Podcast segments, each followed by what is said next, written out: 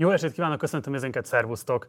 Tegnapi napon rendkívüli gyorsasággal ért véget a rendkívüli EU csúcs, ugyanis alig, hogy megkezdték, már be is fejezték, ugyanis Orbán Viktor jelezte, hogy az addigi ellenállásán változtat, így a 27 tagállami vezető egységben dönthetett az Ukrajnának szánt 50 milliárd eurós támogatásról, amelyet négy évre fognak biztosítani. Hogy pontosan mi állhatott Orbán húzavonája mögött, egyáltalán mi miatt változtathatta meg a véleményét, és milyen további izgalmas részleteket olvashatunk ki a teljes folyamatból. Nos, erről a téma magyarországi legjobb szakértővel fog beszélgetni. Elsőként érkezik majd online Feledi Botond, a Partizán külpolitikai szakértője, aki Brüsszelbe jelentkezik be hozzánk, utána pedig a stúdióban folytatjuk a téma kitárgyalását Kerner Zsoltal, a 24.hu újságírójával, illetve Magyari Péterrel, a Válasz online újságírójával. De ahogy mondtam, elsőként most kapcsolunk Brüsszelbe, és elvileg már itt is van velünk a vonalban Feledi Botond. Szervusz Botond, köszöntelek az adásban.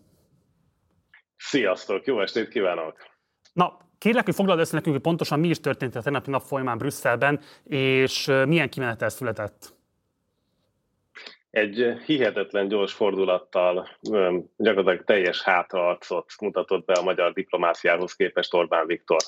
Ugye korábban gyakorlatilag szerda estéig arról szóltak a diplomáciai jelentések, hogy a magyar különböző koreper képviselők még mindig ragaszkodnak a korábbi álláspontjukhoz, hogy vétójogot kell beépíteni az Ukrajnának nyújtott támogatások éves felülvizsgálatába és ehhez képest ugye végül szerda estétől már puhították a magyar miniszterelnököt, ugye itt a Hotel Amigóban gyűlnek össze többnyire az európai vezetők, és itt külön Melónival is, Macronnal is és Charles Michellel találkozhatott a magyar miniszterelnök, majd csütörtök reggel, mielőtt még megkezdődött volna a teljes plenáris EU 27-es csúcs, már meg volt győzve. Orbán Viktor. Tehát már úgy telefonált be Zelenszky Kievből, hogy megköszönte a támogatást. Ugye volt egy videokonferencia hívás Zelenszkijel, illetve Roberta Mezzola LP elnökkel, és már mindketten tudták, hogy megvan a döntés. Tehát gyakorlatilag a csúcs már úgy kezdődött el, hogy ez a döntés megszületett, ami azt mondta, hogy tényleg a vita teljes egészében előtte folyt le, úgy, hogy a magyar diplomácia nagyon más mutatott magából egészen az utolsó pillanatig, majd megérkezett a miniszterelnök, és megfordította teljesen a hajót. Mennyire okozott meglepetést az Orbáni fordulat? Kérdezem ezt azért is, mert fogunk majd beszélgetni itt a stúdióban a vendégeimmel arról, hogy ők hogyan látták ezt, de például Magyari Péter a cikkében arra utalt, hogy a magyar diplomaták egészen az előző nap estéig is alapvetően azt képviselték, hogy nem tudják megmondani, hogy hogy fog végül dönteni a főnök. Szóval mennyire volt meglepetés számba menő az a döntés, ami született? Azt hiszem, hogy a sebességen és a tempó mindenki meglepődött. Az tény, hogy megvolt a két tábor a városban, tehát aki figyelte a diplomáciai üzeneteket, és ugye még mindannyian hajlamosak vagyunk inni a diplomáciának, hogy nem élnek vissza ezekkel az emberekkel. Itt azért ugye az történt, hogy a magyar diplomaták mondanak valamit, és egyszer csak a főnök teljesen mást állít, tehát azért ez nem segíti a hosszú távú bizalomépítést és kreditgyűjtést. Úgyhogy ebből a szempontból azért ez hát erodálja a következő tárgyalásokra is a a magyar diplomáciának a mozgásterét, tehát ez nem tudom, hogy hányszor süthető el ez a trükk, e, és tény, hogy, e, hogy voltak, akik kifejezetten féltek attól, hogy esetleg Orbán még mindig ragaszkodik a vétójához. Az viszont látszott, és talán ez volt a legfontosabb törésvonal a korábbi decemberi csúcshoz képest, hogy nagyon sokan meghúzták a vörös vonalat. Tehát Kaja Kallasztól, Donald Tuskon rengeteg olyan állam és kormányfő volt, akik egyénileg lenyilatkozták, vagy éreztették a diplomatáikon keresztül, hogy egyszerűen nem akarnak további vétójogot adni Orbán Viktornak. Tehát ez nagyon tisztán érezhető volt, és azt kell mondjam, hogy ez korábban soha nem volt ennyire kitapintható. Tehát ez most volt először, hogy tényleg le is nyilatkozzák, meg éreztették is a fejezésekben, hogy egyszerűen azt, ezt a játszmát, vagy játszadozást be szeretnék fejezni, hogy itt egy darab miniszterelnök tényleg sakban tud tartani 26-ot, és egyébként december óta megszületett az, hogy EU26 mint kifejezés. Tehát azért szerintem ezt magyarként nem kell győzelemként ünnepelni, hogy, hogy egyszer csak a 27 26-okról van szó, ugye tavaly december közepe óta. Te is utaltál rá, és szeretnék egy kicsit részletesen beszélni arról, hogy valóban különböző értesülések láttak napvilágot arról, hogy még a találkozó reggelén is volt egy informális egyeztetés a vezető tagállamok vezetői, illetve von der Leyen, valamint Orbán Viktor részvételével. Mennyire lehetett értesülni ezeknek a tárgyalásoknak a dinamikájáról? Meg tudod esetleg azt erősíteni, hogy valóban nagyon komoly nyomásgyakorlás alá helyezték Orbán Viktort, még csütörtök reggel is akár? Igen, tehát nagyon kevés érdemi információ szivárgott ki, és ezek is természetesen mind anonim információk, tehát ilyen szempontból nehéz őket hivatkozni, de amit megtudtunk itt Brüsszelben, a városban, az mind arról szól, hogy a 26-ok tényleg meghúzták azt a vonalat, hogy nem lehet most már ezt tovább folytatni, és Ukrajna irányában egységesen kell fellépni, és ezt a vétózgatós gyakorlatot ezzel kapcsolatban be lehet fejezni. Azt azért tegyük hozzá, hogy sokkal hosszabb ráfutás volt, tehát Macronnal ugye találkozott korábban is a miniszterelnök, illetve ez a győzködés tényleg szerda este elindult már több kanyarban, tehát ez így teljesképpen zárul be a csütörtök reggeli már kibővített találkozóval, ahol 7-8-an is ott lettek, ugye van egy kép, ami bekerült a köztudatba, de ennek több fokozata volt, tehát szépen lassan bővültek a tárgyalások, és lényegében tényleg a napirend megkezdése előtt már megszületett a döntés. És akkor zárásként kérlek, hogy térj ki arra, hogy Magyarországról nem nagyon lehet látni szerintem azt, hogy egyébként Magyarországra és kiemelten a miniszterelnökre milyen nemzetközi figyelem irányul. Ugye itt volt egy eléggé hangsúlyos Financial Times cikk, de volt ugye egy New York Times tudósítás is, amiben hát gyakorlatilag vezetőhír volt az, hogy hogyan zajlott le az EU csúcs. Szóval a te megítélésed szerint reálisan fölmérve ennyire van a figyelem középpontjában Magyarország, és kifejezetten a magyar EU-s álláspont. Azt kell mondjam, hogy ez a mostani csúcs, ez ugye tényleg Orbán csúcs volt a szónak, abban az értelmében is, hogy a sajtó ilyen néven emlegette Németországban, vagy éppen a politikói Brüsszelben, és az is biztos, hogy erre a csúcsra nem került volna sor, hogyha a magyar miniszterelnök ugye decemberben nem kényszeríti ki. Ez, ez egy különleges csúcs volt, tehát nem kellett volna rá sor kerülnie, hogyha egyébként már decemberben megszületett volna ez a döntés. És hogy mennyire ellentmondó információk keringenek tényleg a, a magyar állásponttal, illetve az unió nyomásgyakorlásával kapcsolatban, valóban ugye ezen a héten hétfőn a Financial Times cikk gazdasági hadviselést emlegetett, egyébként ennek az európai hivatalos iratokban nem volt ilyen nyoma. Tehát ez úgy tűnik, hogy egy szándékot szivárogtatás volt, ami inkább a radikális tábort szorította vissza a sarokba, tehát szinte magyar érdeknek tűnik az, vagy hát magyar szerencsének, hogy ez a cikk kiszivároghatott.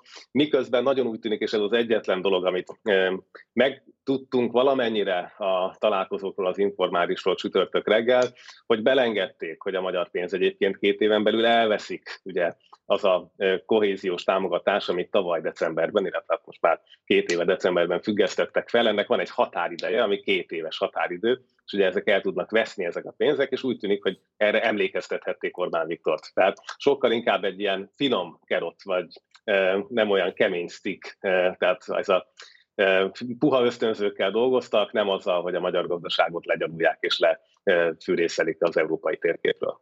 Boton, nagyon köszönöm, hogy itt voltál. Mielőtt még elengedlek, egy utolsó kérésem van hozzád, mert hogy azoknak a nézőinknek, akik esetleg még nem iratkoztak volna fel a hírleveledre, mindenképpen ajánlom, hogy tegyék ezt meg. A heti feledi minden héten a legfontosabb külpolitikai eseményeket foglalja össze a számotokra. A leírásban megtaláltok ehhez a linket, illetve a hűségesebb olvasók részére mondom, hogy már van feledi podcast is, úgyhogy kérlek, annyit még mondjál gyorsan, hogy a legutóbbi podcastodban ki volt a vendéged, és miért érdemes meghallgatni. Mm, képzeljétek el, hogy Budapesten vannak ENSZ szervezetek, és most az ENSZ élelmezésügyi világszervezetének a magyarországi kommunikációs vezetőjével, Plantek Leával beszélgettünk arról, hogy egyébként Ukrajnát hogyan segítjük Magyarországról az ENSZ keretében, arról, hogy a járványok hogy fogják befolyásolni az élelmiszerbiztonságot, tehát szerintem egyébként e, egy kiváló hétvégi podcastadást csináltunk nektek. Valóban, nagyon köszi Botond, minden jót neked, szervusz! Köszönöm szépen, sziasztok! És akkor folytatjuk a téma kitárgyalását, hogy említettem a stúdió, itt van velem Kerner Zsolt, szervusz, illetve Magyari Péter, szervusz. Elsőként Péter hozzád fordulok, mert te az elemzésedben hát eléggé tömören levontad a legfontosabb politikai tanulságokat a csúcsal kapcsolatban. Úgy fogalmaztál, Orbán nagy műsort csinált, de ezen kívül semmit sem ért el. Kíváncsi lennék, hogy ebből te milyen legfontosabb tanulságokat szűrsz le. Árnyalom rögtön saját magamat a frappáns címhez képest semmit sem ért el, az nem teljesen igaz.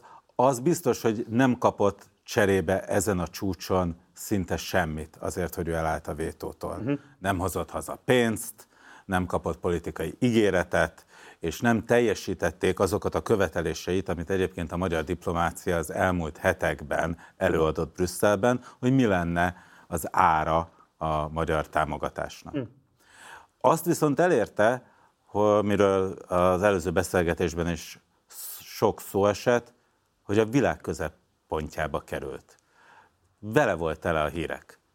Az Egyesült Államokban, Nyugat-Európában, Kelet-Európában mindenütt a címlapok tetején volt, hetekig, mindenki azt találgatta, hogy mit fog csinálni. És ettől egy olyan pozícióba került, mintha Európa egyik legerősebb embere lenne, ami egy ilyen lakosságú, ilyen gazdasági erejű, ilyen katonai erejű ország esetében, mint Magyarország, egy egészen különleges pillanat. Zsolt, mivel egészíteni ezt esetleg ki? Mit gondolsz erről a megállapításról? A, teljesen egyetértek vele, én is nagyjából ezt írtam egyébként, de még annyival hátrébb lépnek, hogy szerintem a, az utóbbi pár évben egy kicsit, mint a félrecsúszott volna a magyar külpolitika egyébként is, és uh, ilyen értékváltozás volt benne. Tehát most egy csomószor azt kezeljük külpolitikaként, ami Orbán Viktornak politikailag jó, és nem azt, ami Magyarországnak jó.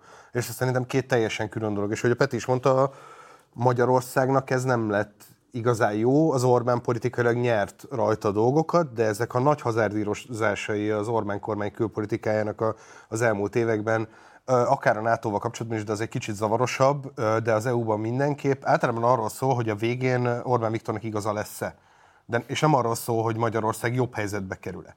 Tehát, hogy mi több pénzt kapunk, gazdagabbak leszünk, jobban fogunk élni, hanem az, hogy a miniszterelnök jól látta azt, hogy milyen folyamatok jönnek, meg tudja hátráltatni a többi Európai Uniós vezetőt, és így ennél az ügynél is szerintem nagyon nehéz elmagyarázni azt, hogy ez miért lett volna jó Magyarországnak, hiszen ugye ők azt mondták, hogy mi egyébként két oldalon ugyanúgy támogatnánk Ukrajnát, csak az uniós költségvetésen belül nem akarták. És, és nehéz, a, nehéz a magyar érdeket ebben fölfedni, az Orbáni érdek pedig, pedig más, mint a magyar érdek azonnal belemegyünk az Orbáni manőverezés elemzésébe, mert felteszem, hogy erről van a legtöbb gondolatotok, de előtte egy picit menjünk bele abba, hogy igazából ez az 50 milliárd euró, ez, ez mit jelent? Mert hogy Ursula von der Leyen szerint ennek a célja az ukrán állam napi működése, az ukrán gazdaság stabilizálása, az országnak az unióhoz való közelebb hozatala. Most azért legyünk reálisak, négy évre ez az összeg, ezeket a célokat feltehetően nem tudja kielégíteni önmagában. Szóval az a kérdés, hogy ti mit gondoltok a támogatás mértékéről, és mit gondoltok, mit de fogják tudni igazából hasznosítani Ukrajnában. Ez az ukrán költségvetés kiegészítése. Van Ukrajnának egy olyan havi különböző becslések szerint 3,5-5 milliárd euró közti hiánya ami ahhoz kell, hogy az alapvető közszolgáltatásokat, az állami dolgozók fizetését egyetlen ki tudja fizetni. Tehát akkor ez kb. éves leosztásban három havi ilyen típusú hiányt tud fedezni legfeljebb. De ezt nem csak az EU finanszírozza. Ez egy igazából a G7 csúcsokon korábban kitárgyalt alkú, ebbe az Egyesült Államok, Nagy-Britannia, Kanada, Japán és a Világbank is beszáll, és együtt adják össze ezt az összeget. Tavaly az Európai Unió ebből 18 milliárd eurót vállalt egy évre, most ez az 50, ez csak 12,5 milliárd per év amiben talán az is benne van, hogy azt gondolják, hogy ez a finanszírozási igény csökkenni fog, aminek lehet egyik oka egyébként az is, hogy a háború intenzitása talán lanyhul, vagy lehet az egyik oka az is, hogy lassan elfogynak az emberek Ukrajnában, azaz nagyon sokan elmenekülnek és elhagyják az országot, és ezzel olcsóbbá válik a finanszírozása a napi működésnek. Minden esetre ez egy olyan alap, ami tényleg nem fegyverre megy, nem háborús célokra, hanem arra, hogy Ukrajna működni tudjon, és ebbe számos nyugati szövetséges beleadja a saját részét. Zsolt, tényleg kijelentető azt szerinted, hogy ez semmilyen háborús vagy hadászati kiadást nem fog finanszírozni? Egyrészt, másrészt meg, hogy amire a Péter utalt, hogy gyakorlatilag ezeket a kiadásokat azért érdemes fedezni, hogy amíg Ukrajnában tartózkodó lakosságnak az életszínvonalát, hát legalábbis egy tűrhető színvonalon fenn lehessen tartani. Ugye pont ezért nem lehetett tovább halogatni ezt a döntést a most február elejé csúcsnál, mert hogy a évvégén járt le az eddigi keret, és akkor azt mondták, hogy Ukrajnának saját forrásból márciusig van kb. pénze arra, hogy ne menjen csődbe az állam legalább egy kis részben. És most meg kellett egyezni ahhoz, hogy márciusban már pénzt kaphassanak. Ez tényleg arról az, hogy az ukrán állam ne menjen csődbe. A, egyébként benne van a tanácsi konklúziókban, ami ez a papír, amiben megegyeznek végül a, a, a miniszterelnökök. Ugye ezek, ezek politikai szándéknyilatkozatok valójában nem itt szavaznak a gyakorlatban dolgokról, de hogy ebben benne is van, hogy Ukrajnának össze kell raknia ezzel egy olyan tervet, ami bemutatja, hogy hogy, hogy hogy lép előre az Európai Uniós csatlakozás felé, meg hogy milyen reformokat fog végrehajtani. Szóval egyébként van elvárás is ezért a pénzért cserébe. Van egy plusz keret is, amiről most tárgyalnak, ez az európai békekeret, amin a A miniszterelnök gúnyolódott is a reggeli Kossuth Rádiós interjúban, szinte Orwelli, hogy ezt a fegyverkezésre adott forrást, ezt békekeretnek hívják. Viszont a mostani tárgyalások szerint még ez se halálos fegyverekre menne. Tehát még itt is arról tárgyalnak, hogy minden más ilyen kiegészítő dologra menjen, de ne, ne fegyverekre. Hm. És akkor lehet, hogy ebbe is beleegyezik a magyar kormány. Mit lehet tudni egyébként ezeknek a pénzeknek a forrásáról, Zsolt? Tehát ugye Orbán Viktor maga azt is belengedte, hogy ez gyakorlatilag Magyarországnak szánt források átcsoportosítását jelentheti. Ez mennyire volt blöff a részéről? Hát teljesen. Szerintem tehát ez Orbán ugye arról beszélt, hogy Ukrajnának nem adják, hogy, hogy sikerült garanciát kapni arra, hogy Ukrajnának nem adják oda a pénzünket szó nem volt arra, hogy Ukrajnának odaadják a pénzünket. Van egy ilyen érdekes működési mechanizmus az Európai Uniónak, hogy ugye minden miniszterelnök, amikor hazaér az ilyen EU-s csúcsokról, akkor el tudja mondani, hogy ő győzött. És direkt erre is dolgozik az EU, hogy, hogy ezt tényleg mindenki minden csúcs után el tudja otthon mondani. De most nem az Orbánnak olyan győzelmei vannak, amik szinte témák se voltak. Tehát mintha a valódi ilyen politikai győzelmeket kellene helyettesíteni valamivel, amit ők találtak ki, Egyébként eredetileg az volt ezzel az egyik problémájuk, hogy ez részben a, az EU közös hitelfelvételével történik ezeknek a, a fedezete. Ugye ebből a pénzből azt hiszem 33 milliárd az a, az a kedvezményes hitel, amit Ukrajna visszafizet majd az Európai Uniónak, és 17 milliárd az vissza nem térítendő támogatás. És ez Orbán azt mondta, ami szerintem már egy érthetőbb álláspont, hogy eddig egyszer mentek bele a magyarok abba, hogy közösen vegyünk fel hitelt a helyreállítási alapra, ahhoz azóta nem fértünk hozzá mert nem adták oda nekünk jogállami problémák miatt, és hogy, hogy átverve érzi magát a magyar kormány, és ebbe ezért nem akar belemenni, aztán viszont mégis belement. Milyen területről vontak el pénzeket, illetve járt ez bármilyen tagállami extra befizetési kötelezettséggel? Előbb-utóbb jár majd, most még nem.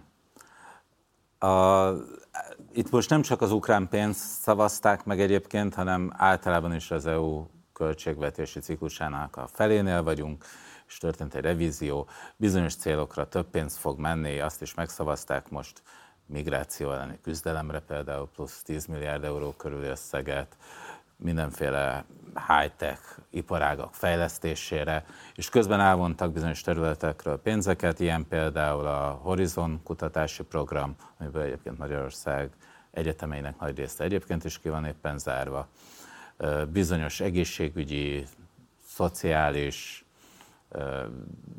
ilyen globalizáció miatt munkanélkülévé vált emberek átképzésére szánt összegeket. Tehát ilyen általában ilyen szociális ügyektől, oktatási ügyektől vontak el pénzeket, és csoportosítottak át részben az új célokra, részben pedig engedték azt, hogy még több hitelt vegyen fel a bizottság, ha szükségesnek látja, és ennek a kamatait, a törlesztő részeit majd a szokásos tagdíjakon keresztül szépen a tagállamok be fogják fizetni, és itt most a 2040-es, 50-es évekről is beszélünk. Tehát ez egy nagyon hosszú távú elköteleződés, ami sok kis részletekbe kell majd az országoknak finanszírozni.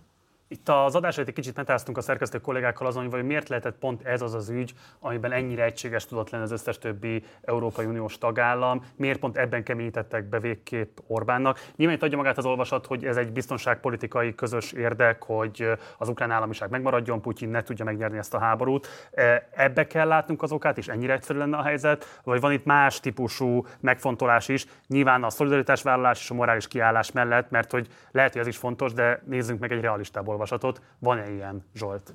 Ugye az, hogy Donald Tusk visszatért az Európai Unió csúcsértekezetére, az ad egy ilyen különös uh, színes foltot az egészben. Ő azt mondta, amikor megérkezett, hogy, uh, hogy nincs Ukrajna fáradtság, Orbán fáradtság van. És ez részben fedi is ezt az egészet. A, a, az a helyzet ezzel az egész ügye kapcsolatban, hogy ennek fizikai következményei vannak.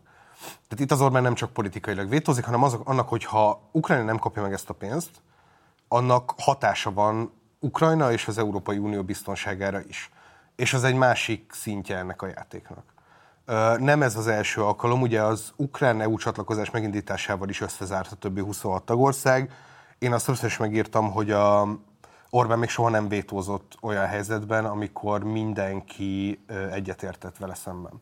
Tehát, hogyha ő egyedül van, akkor nem vétózik, mert az a legrosszabb dolog, hogyha egyedül vagy az Európai Unióban, akkor egyszerűen nem tudod ezt megcsinálni. Olyankor, amikor azt érezted, hogy itt lehet még ezt tolni, vagy lehet, hogy vannak, akiknek más típusú aggályai vannak, olyankor lengeti csak be a vétót, vagy, vagy nem szavaz meg valamit.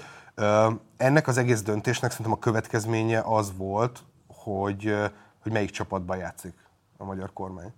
Szerintem itt tényleg ezen múlt. Ez egy érdekes tárgyalási technika, hogy a végén szinte fellélegeznek az, hogy az Orbánnal meg lehet egyezni, és valójában nem ellenünk van és így szinte örömteli az, hogy ezt a csúcsot külön meg lehetett rendezni az Orbán kedvéért, de tényleg a, következménye az volt, hogy Orbán Viktor kinek az érdekeit képviseli. Hajlandó-e belemenni abba, hogy a, a többi 26 tagországgal együtt az Európai Unióét.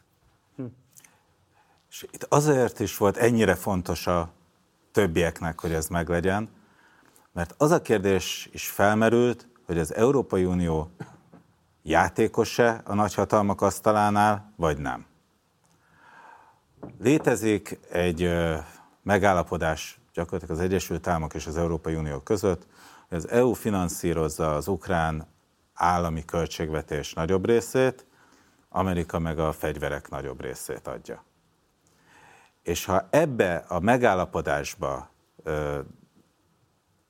egy, tehát ezt a megállapodást az Európai Unió nem tudja tartani, akkor egy megbízhatatlan szereplővé válik. Mellesleg egyébként az Egyesült Államok sem tudja éppen tartani a saját ígéretét a republikánusok és a demokraták vitája miatt, de egyszerre mind a két helyen bedőljön a rendszer, annak nagyon drámai következményei lennének, és egyébként pedig a Nyugati Szövetség nem engedheti meg magának, hogy elengedje Ukrajnát. Nem csak az európaiak egzisztenciális félelme miatt, hogy Oroszország majd tovább megy, ha nem is most, de 5 év múlva, 10 év múlva, 15 év múlva. Hanem azért is, mert az egész világ felé retteltes üzenet az, hogy mi azt mondjuk, hogy harcolj, ezt elkezdjük finanszírozni, aztán fél időben elengedünk, és hagyunk kivérezni. Ez egy olyan ö, megbízhatósági deficit lenne, ami olyan szinten rombolná a nyugati Atlanti Szövetség tekintélyét, amit sok évtized lehetne csak visszaállítani. Szóval már csak ezért sem tehetik meg ezek az országok. És hát a, miről szó volt, igen, tehát az egzisztenciális para, hogy egyébként meg kell állítani Oroszországot. Ugye azért is vártak sokan hosszabb drámázást, mert hogy tavaly decemberben ugye Orbán még megvétózta azt, hogy a 7 éves költségvetésben megtörténjen Ukrajna támogatása, sőt, így idén januárban is szlovák kollégája mellett a következőképpen érvelt az álláspontja mellett. Nézzük meg most az erről szóló bejátszót, és aztán folytatjuk a téma kitárgyalását innen a stúdióból. A mi álláspontunk a következő. Ha meg akarjuk segíteni Ukrajnát, amire szerintem egyébként szükség van, és ebben egyetértek a miniszterelnök úrral, akkor ezt úgy kell megtennünk, hogy ezzel ne okozzunk kárt az unió költségvetésében. Márpedig 50 milliárd eurót odaadni négy évre előre az unió költségvetéséből, az a költségvetési gazdálkodás és az ahhoz kapcsolódó nemzeti érdekek megsértését jelenti. Azt sem tudjuk, mi lesz negyed év múlva, nem hogy négy év múlva. És ez egy akkora összeg, ami szétfeszíti a költségvetési gazdálkodás kereteit, és a végén bekövetkezhet az, hogy valóban az egyes nemzeteknek járó pénzügyi források egyszer csak Ukrajnában kötnek ki. Mi szükség van erre? Hát válasszuk külön. Ha létre akarunk hozni egy pénzügyi eszközt, amelyet pénzt akarunk adni Ukrajnának, azt hozzuk létre a költségvetésen kívül. Ha, ezt, ha ebben egyet tudnánk érteni, akkor az a kérdés, hogy hogyan hozzuk létre ezt a pénzügyi eszközt. Vannak, akik nyilván közös hitelt akarnak fölvenni. Ezt Magyarország nem szereti. De Magyarország készen áll arra, hogy ha kiszámoljuk, hogy a, ahogy ők mondják, GNI alapon, nemzeti össztermék alapon, melyik ország mekkora terhet vállal Ukrajna megsegítésében, akkor azt az összeget, ami Magyarországra esik, azt a magyar parlament segítségével, a magyar költségvetésből mi biztosítani fogjuk Ukrajnának. A brüsszeli csúcs találkozón olyan kép alakul ki, alakulhat ki, hogy Magyarország nem akar segíteni Ukrajnának, de ez nem igaz. Magyarország azt mondja, hogy készen áll arra, hogy azt a pénzt, amely Magyarországra esne, azt az összeget Magyarország befizeti és odaadja, tehát itt szó sincs arról, hogy nem akarná, hogy nincs készsége. És jelenleg Magyarországnak nagy mennyiségű pénzügyi alapját tartják vissza, pénzügyi eszközeit, amiatt, hogy az ország szuverenitásáért harcol, amit szintén nem találok szerencsés megoldásnak. Szóval egy picit beszéljünk erről a különbségtételről, hogy ez igazából egy retorikai huncutkodás az Orbán részéről, hogy most a költségvetésen belülről vagy kívülről történik meg a finanszírozása Ukrajnának, vagy pedig van ennek valódi politikai tétje? Ezt majd lehet, hogy a Peti ezt érti, én nem egyébként, hogy itt mi a pontos probléma, de az különösen érdekes, hogy tesz, hogy létezik olyan eszköz egyébként, ahol ezt a költségvetésen kívül akarták megoldani az európai békekeret, ahol volt egy olyan ötlet, hogy ezt feltőkésítik 20 milliárd euróra, és akkor az lesz négy éven keresztül, amit odaadnak Ukrajnának, és a magyar kormány azt is megvétózta. Hm. Itt ugye az, amit a Peti mondott korábban, a, az egység és az, hogy Európa komolyan vehető szereplőe, egyrészt ezt tenné kockára azzal, hogyha mind a 26 tagországnak külön a parlamentjének szavaznia kellene erről. Vannak egyébként még más típusú formák, van ez a megerősített együttműködés, ahol az EU keretein belül, de egy nem közös EU-s álláspontot tudnak létrehozni az országok. Ezzel is meg lehetett volna csinálni, de itt ezt ratifikálni kell a tagállami parlamenteknek, és ez lelassítja az egészet. És itt pont a közös fellépés és a gyors fellépés volt a lényeg. Ez nagyon fontos, amit mondatos volt. Emellett fontos az is, hogy a békekeret az elben katonai célokra a támogatást, tehát ez nem helyettesíthette volna ezt a projektet, amit tegnap megszavaztak Brüsszelben. Másrészt pedig itt a logika az nagyon hasonlít arra, amit az Orbán kormány eredetileg követelt azért, hogy elálljon a vétótól. Ugye az egyik fő követelése az Orbán kormánynak az volt, hogy évente megint szavazzanak ebben a brüsszeli körben arról, hogy mehet-e tovább a támogatás. Vagyis minden évben vétójogot akart, minden évben fel akarta srófolni az árát a következő évi hozzájárulásának. És hogyha ezt EU-s rendszeren kívül a tagállamok majd összedobják a saját költségvetésükből ezt a pénzt, akkor végül is ugyanott van. Minden évben meglátjuk, hogy a magyarok belerakják-e a pénzt. És ha a magyarok nem rakják bele, akkor mi van, ha éppen Hollandiában olyan összetételő a parlament, hogy ők se rakják bele, ők már GNI alapon igen jelentős részt raknának bele a magyar 1,1-1,2 százalékhoz képest. Tehát mi van, éppen a szlovák parlament áll úgy, vagy bármelyik osztrák is állhat úgy nem sokára. Tehát belerak egy csomó aknát, amitől az egész finanszírozási rendszer bizonytalanná válik. A mostani döntésnek pont az lett volna a lényege, hogy akkor négy évre ezeket a vitákat le tudjuk előre. Uh-huh. Az, amit az Orbán felvetette a Ficóval közös sajtótájékoztatóján, az pedig pont arról szólt, hogy nem. Évente legalább egyszer veszünk össze. Aztán majd meglátjuk, mi lesz. Az Orbáni manőverezés kapcsán menjünk tovább. Ugye a Financial Times-ban kedden meg az az értesülés, viszont a bizottságban kering egy olyan dokumentum, ami, így érzem őket, úgy írtak le, egy stratégia, amely kifejezetten Magyarország gazdasági gyengeségét célozza meg, hogy veszélybe sodorja annak valutáját és aláássa a befektetői bizalmat, visszavetve a foglalkoztatottságot és a gazdasági növekedést. Később a bizottsághoz közeli források a Szabad Európa részére úgy fogalmaztak, hogy tagadják a büntető szándékot, de azt nem, hogy készült egy ilyen tartalmú elemzés. Hogy értékelitek ezt, Péter? Úgy hallottam, hogy ezt a tanács mellett működő, vagy hát a tanácson belül működik egy ilyen kis mini kutatóintézet, nagyon szerényen The Art a neve. Wow. Ahol mindenféle előrejelzéseket és forgatókönyveket tippelgetnek, és többek között készült egy olyan papír, hogy mi lenne akkor, az Orbán vétózna, és ennek lenne egy olyan következménye, hogy az EU-s intézmények elzárják Magyarország el a pénzt. És ez a forgatókönyv tervezet ö, került ki a Financial Times-hoz. Egyébként abból a szempontból az első perctől gyanús volt a dolog, hogy ilyen papírt elben komolyan az Európai Tanács nem csinálhat, mert a magyar pénzek nagy részét a bizottság blokkolja. Tehát tagállamok nem tudják azt az EU saját belső jogi logikája szerint megszavazni, hogy a bizottság ne adjon több pénzt Magyarországnak. Nyilván léteznek informális nyomásgyakorlások, nyilván az erős tagállamok oda tudnak telefonálni Ursula von der Leyen kabinetjébe, akit szólni tud az ezzel foglalkozó biztosoknak, tehát nem akarok teljesen álnaívnak tűnni, de hogy a bizottság nem csinál olyan dokumentumot, olyan határozati tervet magának, ami egyébként az EU-s jogrendet látványosan szembeköpi, az egészen biztos. Már csak azért sem, mert ha Magyarország bármikor beperelhetné a tanácsot egy ilyen döntés után a EU bírósága előtt. Voltak olyan elemző értékelések, és elég adja is magát az az olvasat, hogy ez egy szándékos nyomásgyakorlás volt Orbán Viktor irányába, de adja magát egy olyan olvasat is, hogy ez akár magának Orbán Viktornak is segítséget jelentetett abban, hogy keretezni tudja ezt az egész döntéshozatali helyzetet. Szóval te hova húzol ebben a kérdésben, Zsolt? Én azt gondolom, hogy végsősorban ez az egész nem számított. Egyébként nem volt ennek hatása. A, inkább azt gondolom ez egyébként, hogy ez az Orbánéknak jöhetett jól a kettő közül. Szerintem kevésbé komolyan vehető a fenyegetés, Igen. mint, mint amilyen hasznos az Orbánéknak, hogy el tudják játszani ezzel azt, hogy valójában a pénzénk blokkolása az nem egy elvont jogállami probléma sorozat miatt van, és ők nagyon régóta ezt mondják, hanem azért, mert Magyarország más gondol a háborúról. És ők régóta szeretnék azt elérni, hogy nem, ez nem egy objektív mérce, nem igaz a 27 szupermérföldkő, hanem valójában azért nem adják oda pénzeinket, mert, hogy a, mert Ukrajna ügyében mi más politikát képviselünk, és kiállunk a szuverenitásunkért. Szerintem ebből a szempontból jól jött nekik.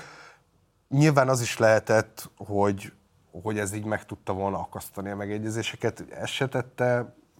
Szerintem ez egy annyira végsősorban annyira jelentéktelen esemény volt ezen az egész héten, ami érdekes, mert hogyha már egy ilyen ügy is jelentéktelen tud lenni, szerintem az Orbánék szempontjából valójában a hetes cikk szerinti eljárás komoly folytatása az, az, az jóval nagyobb fenyegetés jelent. Olyan értelme azért nem volt teljesen komoly, talán, hogy 0,8%-ot gyengült a forint a cikk megjelenése után. Aztán, amikor a tanács másnap jelezte, hogy ez nem komoly, akkor meg visszaerősödött.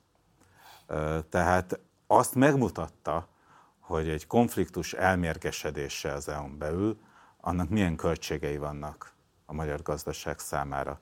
És ezt nyilván egyébként figyelembe vette a Orbán Viktor a döntése meghozatalakor.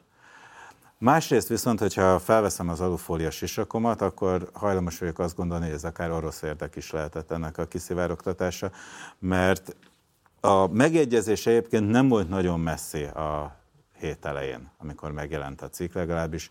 Érte, érkeztek olyan beszámolók diplomáciai testületektől, hogy azért nagyobb esélye van arra, hogy itt csütörtökön megegyezés lesz, mint arra, hogy egy padhelyzet folytatódik a decemberi probléma. Viszont ez a cikk, ez berakta a magyar kormányt egy olyan pozícióba, hogy ha enged, akkor úgy nézen ki, hogy zsarolásnak engedett. Most itt az egész kommunikációs játékban, ami ehhez az ügyhöz kapcsolódik, az egy nagyon fontos szempont, hogy Orbán erősnek látszódjon. Erősnek látszódott az elmúlt egy hónapban, azzal, hogy ő ugráltatja az egész Európai Uniót, és a kedvéért oda jön a Scholz kancellár, a Macron elnök, meg a ki tudja ki, hogy vele reggelizhessen, mert másképpen nincsen megmentve a világ egy ilyen helyzetből, hogyha az a keretezés, hogy ő engedett egy egyszerű zsarolásnak, az neki nagyon nem jó. Hm. Tehát én azt gondolom, hogy itt lehetett olyan szándék is esetleg a szivárogtatásra, ami meg akarta akadályozni az alkut. Ugye egyes LP képviselők korábban Magyarország határozottabb megműtetését követelték a bizottságtól, sőt kifejezetten arról szóltak a felszólítások, hogy a pénzek kifizetésével zsarolja ki Magyarországtól a beleegyező álláspontot. Nézzük meg egy videós összeállítást arról, hogy pontosan hogyan is nézett ki az Európai Bizottság és az Európai Parlament között ez a vita. Now let's start with a fact. The European Union decision making is paralyzed. The Council should face with this fact and start doing something about it. Vast majority of people simply cannot understand why one member state is let to keep 26 others hostage. Thank you very much. That Mr. is not democracy. It is a law that strengthens judicial independence and limits the possibility of political interference in the judiciary. This was required for Hungary to meet the conditions for cohesion funds. This is what we requested, and this is what Hungary delivered. Around 20 billion euros remain frozen. They are suspended for reasons that include concerns on LGBTIQ rights, academic freedom, and asylum rights. Some are blocked under the conditionality mechanism, and they will remain blocked until Hungary fulfills all the necessary conditions. This is what makes the rule of law stand out from arbitrary power. Thank you. Frau von der Leyen, das stimmt nicht.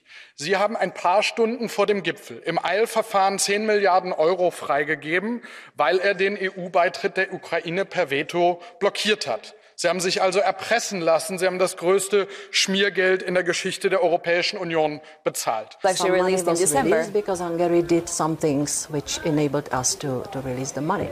But we still block a lot of money and Hungary still have, has to do a lot of things. As for the approach on Ukraine, it's the task for European diplomats and for the leaders to convince Hungary that this is not fair to uh, work on the side of our enemy. Szóval a decemberre feladott 10 milliárd mellett ugye von der Leyen is erre utalt, hogy közel 21 milliárd euró még továbbra is zárolva van a Magyarországnak járó EU-s források közül. A ti megítélések szerint a tenapi események hozzájárulhatnak ahhoz, hogy Magyarország belátható időn belül láthassa ezeket a forrásokat, vagy sem? Elsőként Zsolt. Szerintem ér... hogyha visszamegyünk az előző döntéshez, és messzebbről indulunk, én nem gondolom, hogy a 10 milliárd euró feloldásának köze volt az Ukrajnával, Ukrajna uniós csatlakozásának a vétójának az elengedéséhez. Szerintem egyetlen szereplőnek áll érdekében, hogy ezt mutassa magáról, és az a magyar kormány.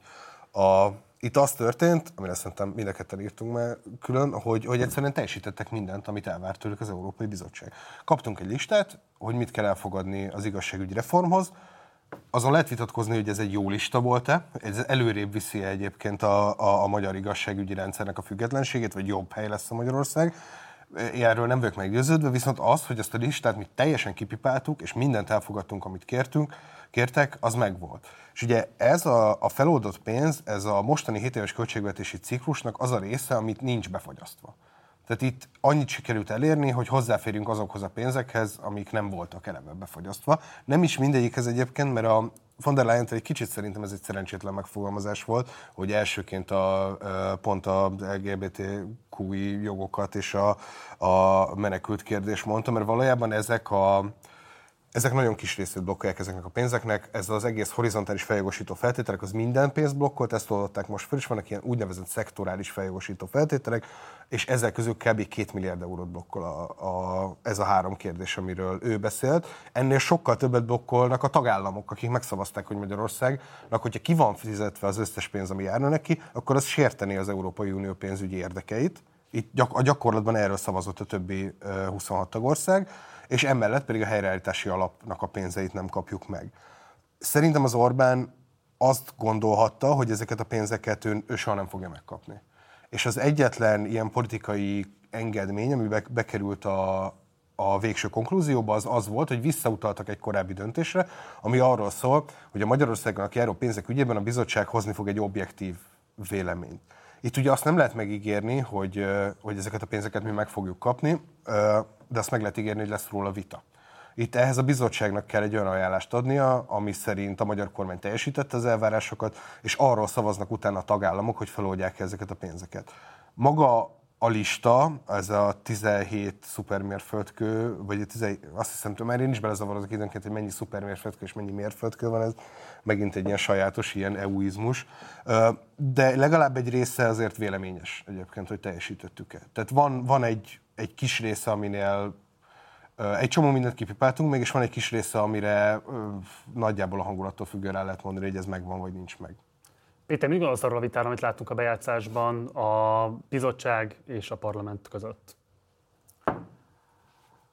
Én azt gondolom, hogy az első felszólalás, ami arról szólt, hogy az a demokrácia vége, ha hagyjuk, hogy egy ország vétózza a döntéseket, az egy nem túl szerencsés álláspont. Azt gondolom, hogy pont azért van minden tagállamnak bizonyos kérdésekben vétójoga, hogy legyen nekik. Tehát egy, kicsit, hogy egy párhuzamos politikai rendszert említsek, az Egyesült Államok szenátusában van egy, néha kettő demokrata képviselő, aki rendszeresen átszavaz a republikánusokhoz, nagyon fontos kérdésekben, mert azt mondják, hogy az ő választói, ők olyan államból jönnek, ezt várják el tőlük. Vagy lehet, hogy politikai karriert akarnak építeni, teljesen mindegy. De megvan hozzá joguk, és azért az nem merül fel, hogy akkor legyen az, hogy frakciófegyelem van a szenátusban mostantól kezdve, és megbüntetik azt, aki kiszavaz. Tehát ha van egy politikai keretrendszer, és ahogy ott élnek az adott joggal a szereplők, és azt azért akarjuk megváltoztatni, mert nem tetszik nekünk, ahogy éppen élnek vele, az pontosan ugyanaz, mint amikor a Fidesz átírja a választási rendszert, például Magyarországon. Ez ugyanaz a logika, úgyhogy ezt én nem tartom túl szerencsésnek, sőt, én azt gondolom, hogy az se lenne szerencsés, hogyha megszűnnének a tagállami vétók lehetőségei az Európai Tanácsban. Ezen a vonalon mennék tovább, mert ugye van ez az elhíresült finn néppárti képviselő által beadott kezdeményezés, miszerint a tanács vonja meg Magyarország szavazati jogát. Ez kifejezetten azzal indokolja, hogy Orbán ne blokkolhassa az Ukrajnának juttatandó forrásokat. Szerintetek volt-e valaha is bármilyen realitása egy ilyen típusú fölvetésnek, és igazából, ha nem, akkor mi motiválhatta? Ugye erről szavazott az Európai Parlament is, de az nem a, a Petri Szárvámának a kezdeményezése volt, hanem egy másik ügyről szavaztak valójában, és ott is felhívják a, a, a tanácsot, meg a bizottságot arra, hogy indítsák el ezt az eljárást. Ehhez a kedvenc részeim mindig az ilyen technikai részek ebből az egész, hogy a hetes cikknek három pontja van. Az első pont, ami ellenünk van folyamatban, az egy ilyen megelőző típusú, ahol az van kimondva, hogy itt, itt, itt megállapítják-e azt, hogy időnként sérül nek az EU alapjogai nagyjából röviden összefoglalva. Ennek nincs semmi következménye. Tehát itt lehet egy végszavazás, még csak nem is kell hozzá e, egyhangú szavazás, minősített többséggel le lehet zárni, és meg lehet állapítani, hogy van-e, hogy sérülnek Magyarországon a, az EU alapértékei. Ennek nem lesz következménye. A következménye a kettes ponttól kezdődik, hogyha azt megszavazod, és ahhoz egy szinten túl már egyhangú döntés kell, akkor azt mondod, hogy itt tartósan sérülnek, és emiatt föl kell lépni valamilyen módon és a, a, ahhoz a döntéshez, hogy föl kell lépni Magyarországon, ahhoz már egyhangú szavazás kell. És utána a hármas pontnál meg minősített többséggel ismét arról döntesz, hogy milyen típusú retorziót hozol emiatt. Mert nem, csak, nem az az egyetlen megoldás, hogy elveszed a szavazati jogot. Itt egy egész széles spektrum van egyébként, amit meg lehet ezzel a, ezzel a hetes cikkel tenni. Ez az, amit a, talán a bározó korábban nukleáris opcióként emlegetett. És Magyarországon az, ami most folyamatban, annak nincs következménye. Egy ideje mondogatják már azt, hogy meg kellene indítani legalább a, a, a kettes pontot. Most is voltak olyan lobbisták, akik arról beszéltek, hogy legalább azt a részét indítsák meg, zárják le az egyes pontot, a megelőző nem működött, indítsák el azt, aminek konkrétan következménye is lehet.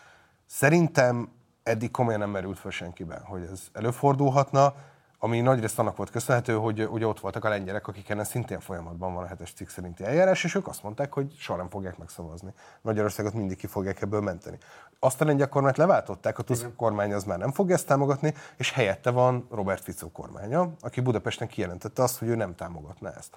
De szerintem az egy nagyon nagy kérdés, hogy ez mennyire egy mély gondolat. Ugye a Fico a korábbi bejátszóban is láttuk, hogy kijelentette olyan dolgokat, amiket aztán mégis megszavazott gond nélkül Brüsszelben, és azért az ő hatalma messze nem olyan stabil, mint a, a jog és igazságosságé volt Lengyelországban. Szerintem ez egy érdekes politikai játék lenne, hogy megvédenie a magyarokat. Segítsetek valamit megérteni. Tehát miközben nyilvánvaló, vagy sejtem, hogy mi a értekítetetek arról, amikor politikai konfliktusokat eljárásrendi jogászkodós eszközökkel játszanak le, de közben azért lehet is látni az előző példákból, hogy nem feltétlenül célra vezetőek. Mégis miért van az, hogy folyamatosan ide próbálnak visszajutni Orbán Viktor ellenzői, miért nem képesek politikai sikra terelni ezeket a konfliktusokat? Mert tíz éven át nem működött. 2011, talán január volt az első alkalom, amikor az Orbán Viktor elment az Európai Parlamentbe egy Magyarországon mi a helyzet a jogállamisággal típusú vitaműsorra. Bocsánat, egy plenáris ülésre. És aztán ez ment még hosszú-hosszú éveken át. Hogy voltak politikai viták, hogy voltak határozatok, politikai üzengetések, egyáltalán működött. De miért nem? Tehát mi ez a befásultság? Hát azért nem működött, mert nem hatott a magyar kormányra az ilyen típusú politikai nyomásgyakorlás. Az első alkalom, amikor valóban érdemi lépéseket tett abba az irányba, hogy megfeleljen uniós intézmények elvárásainak, az most volt, amit a Zsolt is említett, amikor az igazságügyi reformot azt végül is egy év alatt részleteiben nagy nehezen fogcsikorgatva csak elfogadták, mert látták, hogy 10 milliárd euró múlik rajta. Illetve a médiatörvény korábban egyszer. A médiatörvény esetében igen, ott visszakozott 2011-ben Magyarország, nem is járt jól vele Navracsics Tibor hosszú távon, mármint az akkori kormányzati karrierjében, és akkor volt egy olyan sajátos helyzet, hogy éppen Magyarország először vitte az e, soros EU elnökséget a tanácsban, az egy nagyon kínos helyzet lett volna úgy vezetni a tanácsüléseket, hogy egy ennyire éles konfliktusban vagy az EU-s intézményekkel. És bocs, amit Zsolt felvetette az előbb Ficóval kapcsolatban, szóval szerintetek előállhat az a helyzet, hogy Ficóban is ugyanúgy csalódnia kell, mint Meloniban csalódni kényszerült Orbán? Vagy épp ellenkezőleg Ficó lehetséges, hogy az új PISZ? Szerintem Orbán Viktor virágában kizárólag Orbán Viktornak lehet igaza, senki másnak nem lehet igazán igaza, és én régóta azt gondolom, hogy lesz még Donald Trump is soros ember, hogyha megválasztják, mert egyszerűen itt azt szerint határozzuk meg, hogy ki sorosista és ki nem, hogy azt teszi-e, amit Orbán Viktor szeretne, hogy tegyen. És sorra kiderül, hogy ezek az emberek végsősorban nem azt teszik, mert hogy máshogy működik a politika, más érdekeik vannak, nem azt veszik figyelembe a politizálásnál. Donald Trump nem azt fogja figyelembe venni, hogy amit csinál az Orbán Viktornak jó-e, Georgia Meloni is ezt veszi figyelembe. Érdekes volt látni egyébként, hogy a, ugye korábban még hét gyermekes keresztény édesanyaként emlegetett Ursula von der leyen kiplakátolják az országot, mint ö, ö, soros ö, embere, akkor a Georgia Meloni, aki tényleg a, a teljes fideszes bizalom bele volt vetve, hogy majd ő segíteni fog nekünk, és aztán nem ez történt. Most ő is valahogy, mintha soros ember lett volna a, megafonosoknál, és nincs olyan, aki ne lehetne soros ember ebből a szempontból, mert tényleg nem azt, tehát nem Orbán Viktor érdekét fogja képviselni egy másik országnak a, a vezetője soha. És ebből a szempontból egyébként a, ugye a szlovák rendszer az eleve nem egy annyira stabil rendszer. Itt azért két évente össze tudnak omlani kormányok elég rendesen. A Ficónál nagyon jó kérdés az, hogy ő hajlandó-e Orbán Viktor érdekeiért fölvállalni olyan konfliktusok, amiket egyébként nem kell fölvállalnia. Fico elég el van foglalva azzal, hogy a saját hatalmát megszilárdítsa Szlovákián belül, és erre nincs hetes cikk szerinti eljárás folyamatban, nincsenek blokkolva a szlovák pénzek. A, bele akar-e állni egy olyan konfliktusba, csak azért, hogy Orbánnak jó legyen, hogy, hogy ő megmentse a magyarokat? Csak azért, hogy a másiknak jó legyen, senki nem fog beleállni semmibe az Európai Tanácsba, ez így van. Az viszont nagyon fontos szerintem az Orbán kormánynak, hogy legyen egy szövetséges legalább. És ki kell várni, hogy mi lesz Hollandiában. Wilders kormány tud alakítani? Az olyan kormány lesz, amelyik tényleg segíti az Orbán ügyét. Ha lesz egy ilyen holland kormány, akkor rögtön nem lesz olyan fontos a Ficó se. Tehát ez egy folyamatosan mozgásban lévő terület, és sohasem arra kell, abból kell kiindulni, hogy a mostani pozíciók örökké tartanak, hanem abból kell kiindulni, hogy a mostani pozíciót felválthatja egy másik pozíció. Fontos kérdés magyar vonatkozásban, hogy szerintetek egyébként a magyarországi ellenzéknek hogyan kéne viszonyulnia azokhoz a kezdeményezésekhez, amelyek a magyar kormány uniós szintű szankcionálását vetítik előre. Tehát ti hogyan értékelitek a különböző álláspontokat, és hogyha meg kéne fogalmazatok a dilemmát, akkor miben látjátok a legfontosabb dilemmát ennek a vonatkozásában? Zsolt. Szerintem ez itt egy elég érdekes uh, ilyen döntés elé állítja őket. Ezt az EP-s határozatot, amiben arra kérték, de ebben egy csomó minden benne volt egyébként, arra is kérték a bizottságot, hogy indítsa meg a hetes cikk szerinti eljárást, és volt még egy csomó minden benne, ami Magyarországgal kapcsolatos pénzeket érintett, az is például, hogy vizsgálják meg a lehetőséget, hogy be lehet-e perelni az Európai Bizottságot azért, mert feloldott ezt a 10 milliárd eurót. És ez például az egyik benyújtója, az egy momentumos képviselő volt, minden frakcióból ketten nyújtották be, viszont végül a DK nem szavazta meg, hogyha jól emlékszem. És ez egy ilyen érdekes konfliktus, hogy hogy kezeled ezt, mert például a, a kondicionitási mechanizmusnak a tárgyalási részében ott is benne volt Cseh Katalin, és kifejezetten az ő kérésükre került bele egy olyan rész, ami arról szólt, hogy a végfelhasználók védelme. Tehát, hogy a magyar kormánynak akkor is ki kell fizetni a már elkezdett EU-s projekteket költségvetési forrásból, hogyha azokért nem kapja meg a pénzt. Tehát elvég ezt belerakadták, hogy ne azok ne azok sérüljenek, akiknek végsősorban az EU-s támogatás járna, hanem a magyar kormány sérüljön miatta. De hogy ez ez bárki ismeri-e, hogy ezt elhiszik-e, hogy itt egyébként van valami szándék arra, hogy a magyar érdeket védjék, vagy hogy bárki tud arról, hogy a DK ezt nem szavazta meg, és azért nem szavazták meg, hogy, hogy a magyar pénzeket megkaphassanak. Szerintem ez egy ilyen érdekes játék, mert itt nagyon nehéz úgy csinálni, hogy nem másik csapatban játszol. És korábban elhangoztak olyanok is, hogy a, ugye a magyar ellenzék feladata Brüsszelben az, hogy ellensúlyt tartson a, a, a magyar kormánynak, de ez, ez azért sűrűn összefolyik azzal, hogy Magyarországnak nem jönnek források. Na, azt gondolom, hogy Na, tehát nekem mindegy, hogy mit mond az ellenzék. Mondhatja azt is, hogy támogatunk minden büntetést, halljon éhen Mészáros Lőrinc. Mondhatja azt is, hogy lehet bántani Orbán Viktor, de ne így, mert a kisembernek fáj. Ezt mérjék le fókuszcsoporttal, hogy mit akarnak a szimpatizánsai, döntsék el ideológiai alapon, teljesen mindegy, csak döntsék el.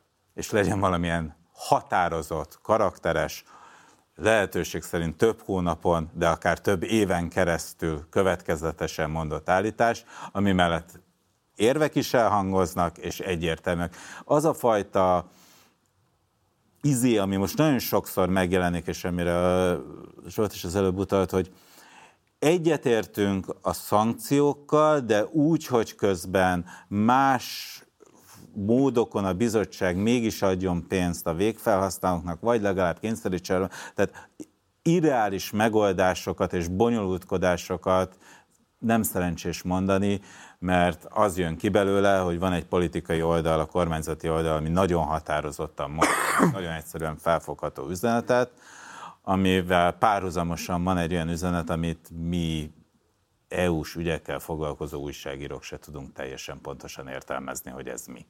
Mint lenne most egy egy enyhülési tendencia a magyar-ukrán viszonyrendszerben, ugye nyilván ez a döntés is valószínűleg hatással lesz erre, de Szijjártó Péter magyar, illetve Dmitro Kuleba ukrán külügyminiszter találkozója is egy fontos lépésnek tűnt ebben a folyamatban. Ugye Kuleba próbálkozott kedveskedni igazából a magyar fél részére, valószínűleg nagyon ártatlan úgy fogalmazott, hogy a magyar kormány nem orosz párti, hanem magyar párti. Nem tudom, hogy fölmérte azt, hogy ezzel milyen indulatokat vált ki Orbán Viktor lelkében, mert hogy kvázi a nyuszikás viccre hajazva Orbán Viktor ma reggel azt mondta a Kossuth Rádiós úgynevezett interjújában, hát jól nézzünk ki, ezer éves magyar államról, nem mondják meg nekem itt a szomszéd szlávok, hogy mi kik vagyunk, majd azt mi eldöntjük. Ha mégis erre vetmednek, akkor azt figyelmen kívül hagyjuk, hogy akkor mégis miért szentelennek ilyen hosszú időt a saját interjújában, ezt nem tudom megítélni. Na mindegy, hogy érteltjátok ti most a magyar-ukrán viszonyt? Tényleg érdemes-e ezt tendenciának látni? Van-e fordulat ebben a viszonyban? Péter.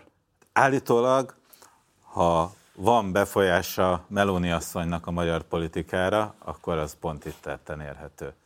Ugye az a plegyka terjed, amit aztán először a Bloomberg írt meg szerintem, hogy a Meloni asszony három feltételt szabott a Fidesznek, hogy a LP választás után felvegyék a konzervatív frakcióba.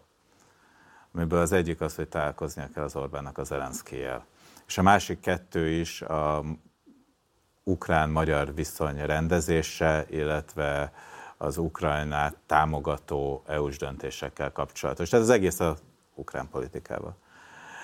És hát úgy tűnik, hogy ebbe az irányba tesz gesztusokat az Orbán Viktor, még nem megy el találkozni az Zelenszkijel, de mutatja, hogy akár el is mehetne, hogyha a dolgok ebbe az irányba fejlődnének tovább.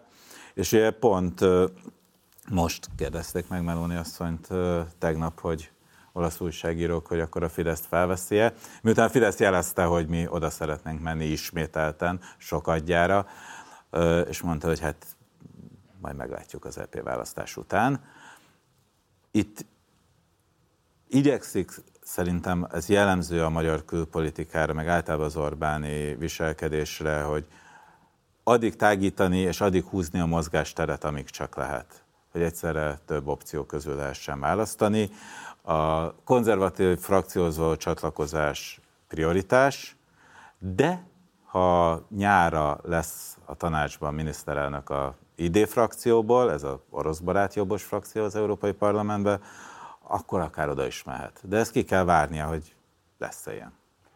És ugye ebben ebbe a szempontból nem is csak a Meloni adott jeleket, hanem pont a volt lengyel kormánypárt is ma közölte, hogy hát igazából nekik jó lenne, hogyha a Fidesz csatlakozna.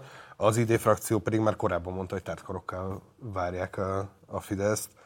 Szerintem az az tök érdekes kérdés, és itt megint visszaugrok a legelejére, hogy valójában jó-e az mondjuk a kárpátai magyaroknak, amit az Orbánék csinálnak Ukrajnával?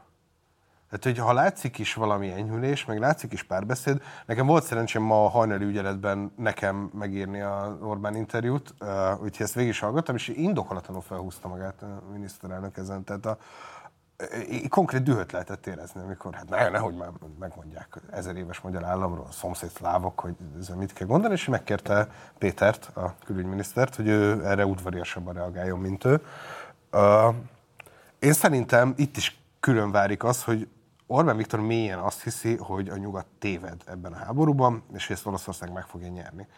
És szerintem itt egy, egy szinten túl már arról van szó, ha nem hozzuk bele azokat, hogy egyébként milyen befolyása van Oroszországnak magyar politikára, meg hogy szolgál-e Magyarország orosz érdekeket, ezt figyelmen kívül hagyjuk. Szerintem arról is van szó, hogy igaza van-e Orbán Viktornak.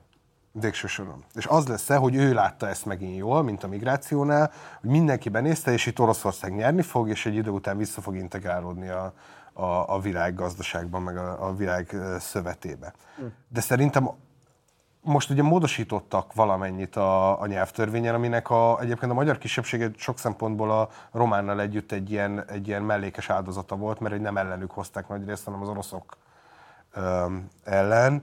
És ebben volt valami enyhülés, de ha mondjuk mi támogattuk volna Ukránt az elejétől fogva, és úgy támogattuk volna, mint a lengyelek, akkor előrébb lennénk ebben. Én vagyok benne biztos egyébként, de lehet. Egy pillanatra csak ugorjunk át a tehát ugorjunk át amerikai Egyesült Államokban, mert hogy Péter Temre behozta azt a szempontot, hogy a demokraták és a republikánusok közötti nézeteltérések miatt ott is megy megakadás az ukrán támogatásokat illetően, de ugye kifejezetten republikánus oldalról pedig egyre erőteljesebben lehet hallani azt, hogy Amerikának kevesebb szerepet kellene vállalni Ukrajna finanszírozásában. Szerinted ezeket az igényeket, amik Amerikából megfogalmazódnak, a mostani döntés mennyiben elégíti ki? Hát ez talán legalábbis az európaiak azt remélik, hogy megkönnyítik az amerikai kompromisszumot arról, hogy tovább kell támogatni Ukrajnát, mert azt lehet látni, hogy nem egyedül ők raknak bele nagy pénzt, hanem más is segít. Ez mindenképpen fontos. Ugyanakkor ez az egész uh,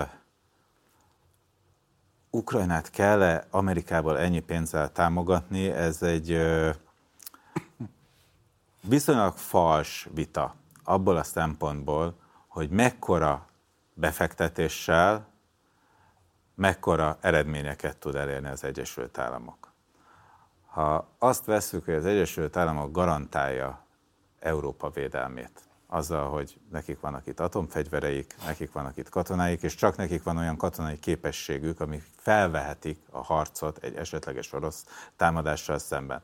Jelenleg az európai országok képtelenek lennének megvédeni magukat. Nem olyan régen jelent meg egy tanulmány Magyar Közszolgálati Egyetem SVKI nevű kutatóintézetéből, ami azt mutatja meg, hogy az Európai Unióban összesen nincs annyi harckocsi, amennyi az ukrán háborúban már megsemmisült. Hm.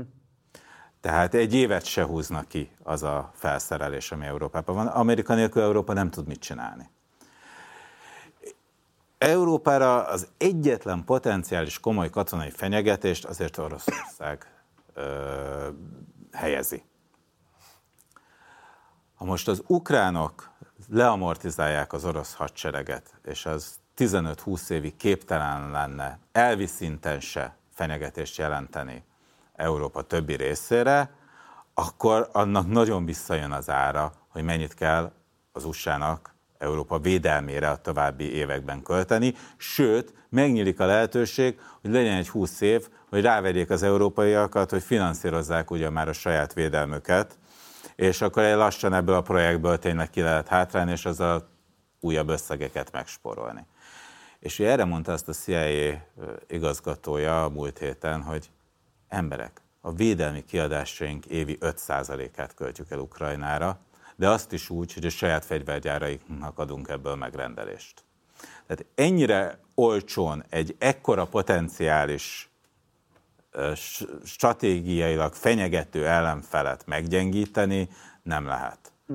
Azt, hogyha a azok a viták, amik arról szólnak, hogy a republikánusok szerint ez is sok, és ne üssük bele az orrunkat ebbe, miközben sokkal olcsóbb az Egyesült Államoknak az ukrán háború, mint az afganisztáni vagy iraki fenntartása, már azokban az években is, amikor elben ott viszonylag nyugodt volt a helyzet.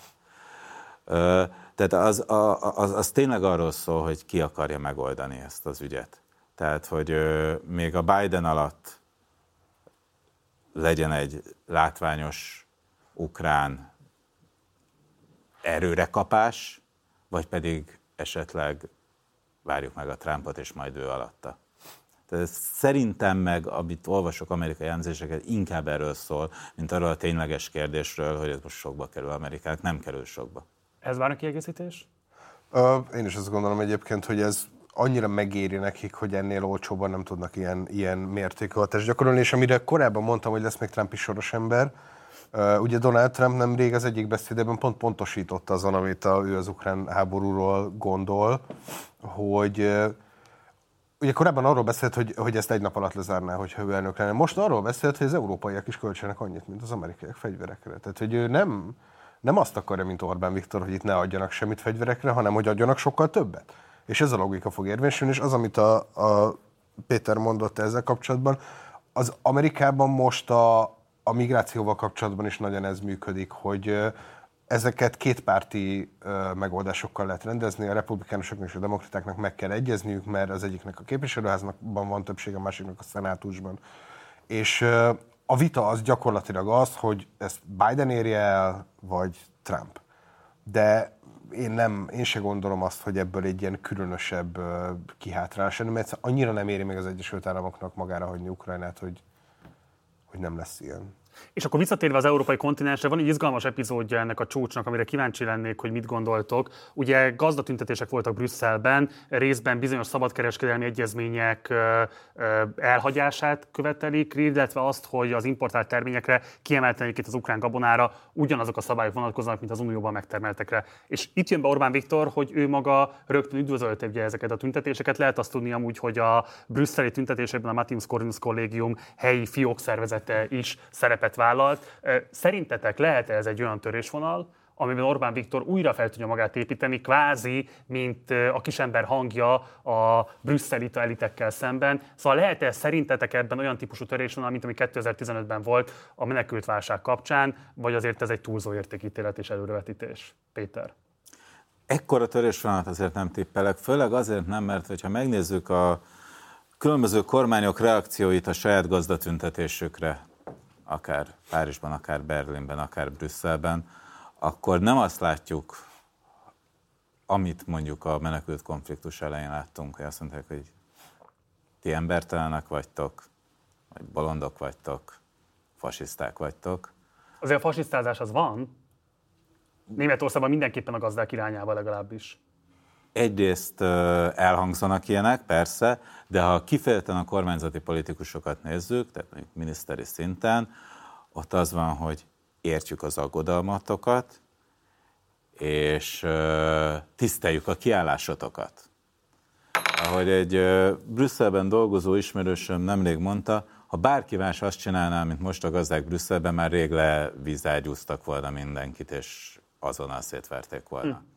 Így is volt egyébként vízágyúzós jelenet, de akkor már égtek a bálák a irodaházak közvetlen szomszédságában. Tehát uh, itt, itt, itt, itt most azért az látszik, hogy az európai mainstream türelmet próbál mutatni. Hogy ez aztán egyébként elég lesz-e és megnyugtat-e bárkit a tüntetők közül, abban nem lehetünk biztosak, de én nem érzem azt, hogy itt a törésvonal kialakulásának ugyanakkor esélye lenne, mint annak idején a menekültügyben volt. Még egy kérdés ehhez, ugye Orbán maga egyébként a 2000-es évek Magyarországán nagyon ügyesen használta a gazdatüntetéseket, illetve az agráriumban dolgozók elégedetlenségét a Gyurcsány kormányal szemben. Nagyon fontos szövetségeseket talált meg ebben a szektorban, tehát valamennyire valószínűleg beépülhetett a politikai reflexei köré, vagy közé, hogy ez egy fontos konfliktuspont lehet, és igenis lehetséges ezen keresztül egy nép versus elit törésvonalat megépíteni, de azt mondod, hogy ami működött 20 évvel ezelőtt Magyarországon, az adaptálható jelenleg az európai szintérre? Én azt gondolom, hogy amiben most az Orbán bele akar kapaszkodni, az nem is feltétlenül a 2000-es évek előtti magyar példa, ahol neki létfontosságú volt a kisgazdapárt bázisát felszívni a Fideszhez, hanem az, amiről az Iván Krasztev szokott beszélni, hogy a városi választó és a vidéki kistelepülési választó között országokon belül is nagyobb különbség van, mint a hasonló településeken élők között mondjuk egy német, francia, szlovák, litván, magyar relációban. Tehát ő ugye azt szokta mondani, hogy egy budapesti választó az jobban hasonlít egy müncheni, berlini, párizsi választóra, és egy kis települési választók is jobban hasonlítanak egymásra. Uh-huh. És egy nagyon komoly városvidék törésvonal van az európai és egyébként észak-amerikai szavazói viselkedésben, és az Orbán azt látja, hogy talán még, még, a vidékkel lehet választást nyerni. Ami szerintem egy érdekes koncepció, hogyha megnézed Hollandiát, ahol nagyon várták azt, hogy ez az új gazdapárt mennyire sikeres lesz a választásokon, és végül mégis a klasszikus ilyen szélsőjobbos populista párt nyert nem a, nem a gazdák, szóval szerintem ennek érdekes, hogy ennek lesz-e bármilyen következménye. Látszik, hogy van egy ilyen törésvonal, ugye egy traktor nagy, evidenciákat kimondjuk, egy traktor sokkal nagyobb, mint egy ember, vagy egy bicikli. Ha egy traktorral odamész valahova, akkor az látszik, meg az úgy idegenül hat egy városi környezetben, és ezért látványosan lehet nyomást gyakorolni. És ugye a gazdák valójában elég jók az EU-s érdekérvényesítésben. Az, az Európai Unió költségvetésének a, az egyharmada az csak agrártámogatás és ez most kevesebb, mint korábban volt. Tehát korábban gyakorlatilag teljes EU-s költségvetés, azért, hogy franciáknak is megérje ez az egész valahogy, ez nagy részt francia érdekből ment bele, hogy, hogy az szinte teljesen egy ilyen agrártámogatási rendszer volt. Iszonyú mennyiségű pénzt kapnak a gazdák. Az most érthető egyébként, hogy a, az ukrán gabonával szemben tiltakoznak, abból a szempontból, hogy az ukránokra nem vonatkoznak ugyanazok a, a szabályok, mint az EU-s gazdákra, de azért így is a, a gazdákat Európában elnyomott népességnek beállítani, azt szerintem az egy erős állítás. Ö, és, hát, és hát tényleg az van, hogy nem, nem ezek a pártok teljesítettek eddig jól, hogyha megnéztük a, az eddigi eredményeket. Nagyon picit csak vitatám, hogy ez egyrészt tökre igaz, hogy politikailag ez nyomták, hogy az EU-ba sok pénz legyen az agráriumban, de ez stratégiailag arról is szól, hogy legyen valaki, aki Európában földet művel. Ez egy viszonylag kényelmetlen életforma, pláne, hogyha állatok is vannak. Főleg a irodai munkához képest, ami... Ugye a média munkára is beszéljünk. Igen, ahol egyre több lehetőség adódik. És egyszerűen az Európai Uniónak elemi érdeke volt, hogy legyen saját élelmiszer termelése, mert hogyha mindent importból intézünk, amit egyébként technikailag meg lehetne csinálni, hogy az EU-n kívülről jöjjön be az élelmiszer nagy része, olcsóbb is lenne egyébként valószínűleg, mint ahogy most ezekkel a támogatásokkal magának egy csomó mindent megtermel az Európai Unió, de hát ez egy őrületes kockázat. Mm. Meg ki lehet ijesztetni a kontinenst Igen. egy konfliktus idején. Úgyhogy ez egy biztonságpolitikai befektetés is az EU részéről, és valóban rengeteget költ rá, viszont a nemzeti államok nem költenek erre a típusú támogatásra. És egyébként az Egyesült Államok ugyanezt csinálja arányaiban, a saját farmereit még több pénzzel is dotálja az amerikai szövetségi kormány, mint amennyivel az Európai Bizottság a európai farmereket. És akkor záró kérdés mindkettőtökhöz. A ti megítélésetek szerint ez a tegnapi esemény, ez most egy kivétel volt, és nem kell belőle trendet előrevetítenünk, vagy éppen ellenkezőleg ez lehet, hogy a kezdete Orbán különössága végének. Szóval hogyan értékelitek ezt, és mit prognosztizáltok a következő időszakra, és akkor elsőként Zsolt. Szerintem ugyanaz folytatódott, ami, ami eddig is, hogy elmegy a falig, ha nem lehet tovább menni, akkor együttműködik a többiekkel. Én nem éreztem olyan igazán durva változást, és ugye az is, hogy a, a, csúcs megkezdéshez képest hirtelen lett vége, de valójában letárgyalták az egészet a csúcs előtt egy napon keresztül. Uh, és ez szokott történni, ez a két opció van általában, vagy már a csúcs elején megegyeznek mindenben, vagy pedig éjszakáig ott vannak. Én nem érzem annyira durvának ezt az egészet, mert nekem az a, az a meglátásom, hogy mindig ez történik valahogy. Tehát nagyon, az utóbbi időben nagyon kevés koncesziót tud az Orbán kiharcolni Brüsszelben azért, hogy elálljon ezektől a vétóktól. A decemberi csúcsitán is azt írtuk, hogy nem nyert semmit. Hm. Hogy el fogja mondani otthon nyert, de valójában nem, nem kapott semmit. Most se kapott semmit, és szerintem nagyon rég volt utoljára olyan, hogy, hogy valami jelentőset kapott a, a politikai hazárdírozásért. 2020 decemberében talán amikor Igen. igazán nagyot kapott utoljára. Ö, és ö, szerintem ez olyan, mint egy szappanopera, mindig ehhez hasonlítom. Van olyan epizód, amikor Viktor örjöng, van olyan epizód, amikor Viktor sármos. Ez nem lehet e- egy-két rész után azt mondani, hogy mostantól kezdve ez lesz. Valami mindig lesz, ezek folyamatos konfliktusok. Folyamatos konfliktusok éppen ezért a ti jelenlétetekre is folyamatosan számítunk majd a továbbiakban. Magyari Péter a válaszolányától köszönöm szépen, hogy itt voltál velünk, Kerner Zsolt a 24.hu-tól köszönöm szépen, hogy itt voltál velünk. Nektek pedig azt javaslom, hogy mindenképpen egyrészt olvassátok mindkét orgánumnak az írásait, emellett a tehetitek támogassátok a válaszolnányt, kiváló hírlevelék vannak, hogyha támogatjátok őket, akkor ezekhez is hozzáfértek. A 24.hu-nál támogatásról még nem tudunk beszámolni, de lesz változás ebben, akkor majd arról is szót ejtünk, addig pedig hallgassátok a Partizán mellett a három harmad podcastot többek között.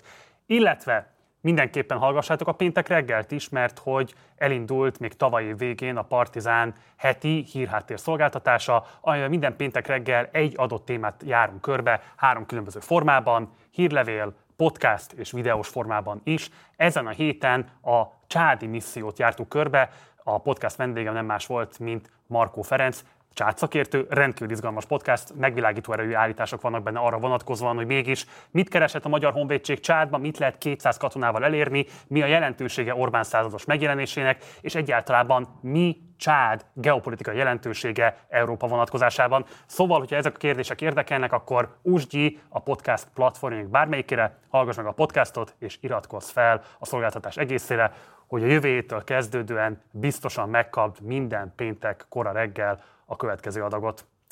Munkatársaim nevében köszönöm szépen a figyelmed, ha nem iratkoztál még volna fel, mindenképpen tedd meg, ha megteheted szájba a finanszírozásunkba, egyébként meg jó hétvégét kívánok, én Gulyás Márton voltam Budapestről, ciao.